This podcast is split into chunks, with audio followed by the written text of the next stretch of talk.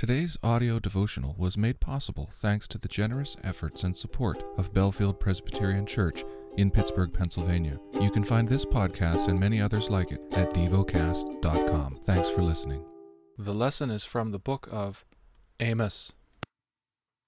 Chapter 9 I saw the Lord standing beside the altar, and he said, Strike the capitals until the thresholds shake, and shatter them on the heads of all the people and those who are left of them I will kill with the sword.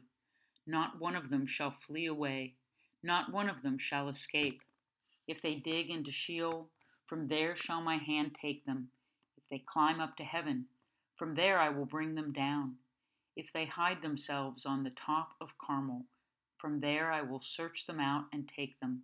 And if they hide from my sight at the bottom of the sea, there I will command the serpent, and it shall bite them. And if they go into captivity before their enemies, there I will command the sword, and it shall kill them, and I will fix my eyes upon them for evil and not for good. The Lord, the God of hosts, he who touches the earth and it melts, and all who dwell in it mourn, and all of it rises like the Nile, and sinks again like the Nile of Egypt, who builds his upper chambers in the heavens and founds his vaults upon the earth who calls for the waters of the sea and pours them out upon the surface of the earth. The Lord is his name.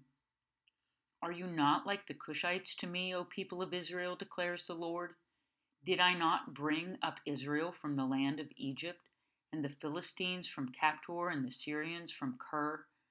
Behold, the eyes of the Lord God are upon the sinful kingdom, and I will destroy it from the surface of the ground except that I will not utterly destroy the house of Jacob, declares the Lord. For behold, I will command and shake the house of Israel among all the nations, as one shakes with a sieve, but no pebble shall fall to the earth. All the sinners of my people shall die by the sword, who say, Disaster shall not overtake or meet us.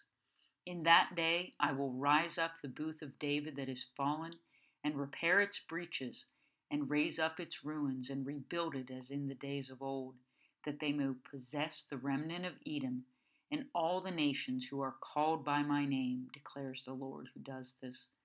Behold, the days are coming, declares the Lord, when the plowman shall overtake the reaper, and the treader of grape him who sows the seed. The mountains shall drip sweet wine, and all the hills shall flow with it. I will restore the fortunes of my people Israel and they shall rebuild the ruined cities and inhabit them.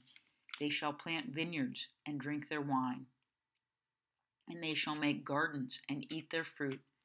I will plant them on their land, and they shall never again be uprooted out of the land that I have given them, says the Lord your God. Meditate and dwell on what you're paying attention to in God's Word. How has it connected with your heart or mind?